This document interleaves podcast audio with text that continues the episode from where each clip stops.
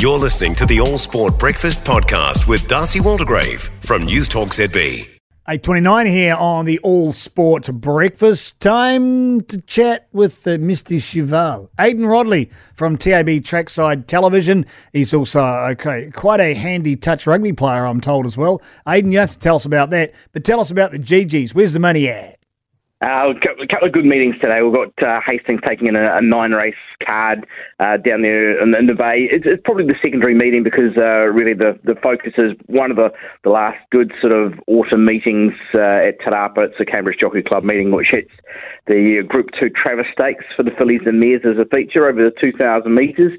And uh, currently we see Aromatic as favourite. Uh, she was really good winning the, the Group 3 Manawatu Breeders at Awapuni uh, down Palmerston North last time out. She's a, a, a good dashing grey horse, so she's easy to spot and running, and she's going really nicely. She comes up against Secura Girl, who's a, a really high class filly. She just went too fast in the New Zealand Oaks last time out, which explains that failure. Uh, she just wasn't able to sustain that sort of high speed over 2,400 metres, but her lead up work into that New Zealand Oaks was really good. So they're the two key contenders in that race. And the other feature from Te Rapa is the, the Group 3 Cambridge Breeders' Stakes for the three year old uh, sprinters. And that's drawn a, a, really even race. Flamebird comes up favourite, uh, brings pretty good form. And Mark Walker's got a, a, really nice hand in the race as well with. Uh, certainly, Petrucci was really good hitting the line last time out. So, yeah, nice day's racing at Te Rapa. Is there a more predictable class of horse, do you think?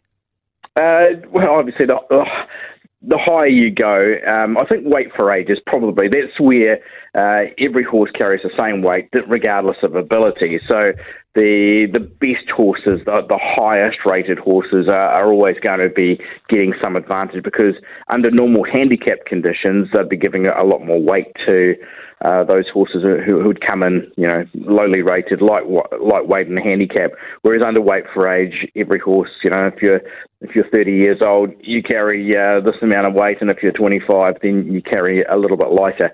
So weight for age is where you know the, the good horses uh, get to race against everyone on the on the same weights, and and normally they are.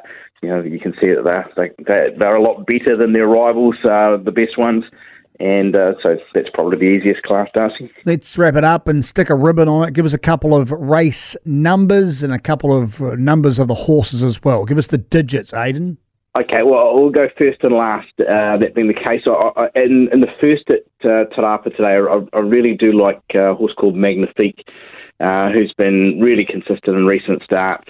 Uh, so that's race one, number six, Magnifique. And then I'll go to the last at Hastings, a horse who was a little bit unlucky last time out, uh, a horse called Diamond Thief, and that was a yeah a, a really nice run last time out. A horse who's got uh, decent, consistent form as well.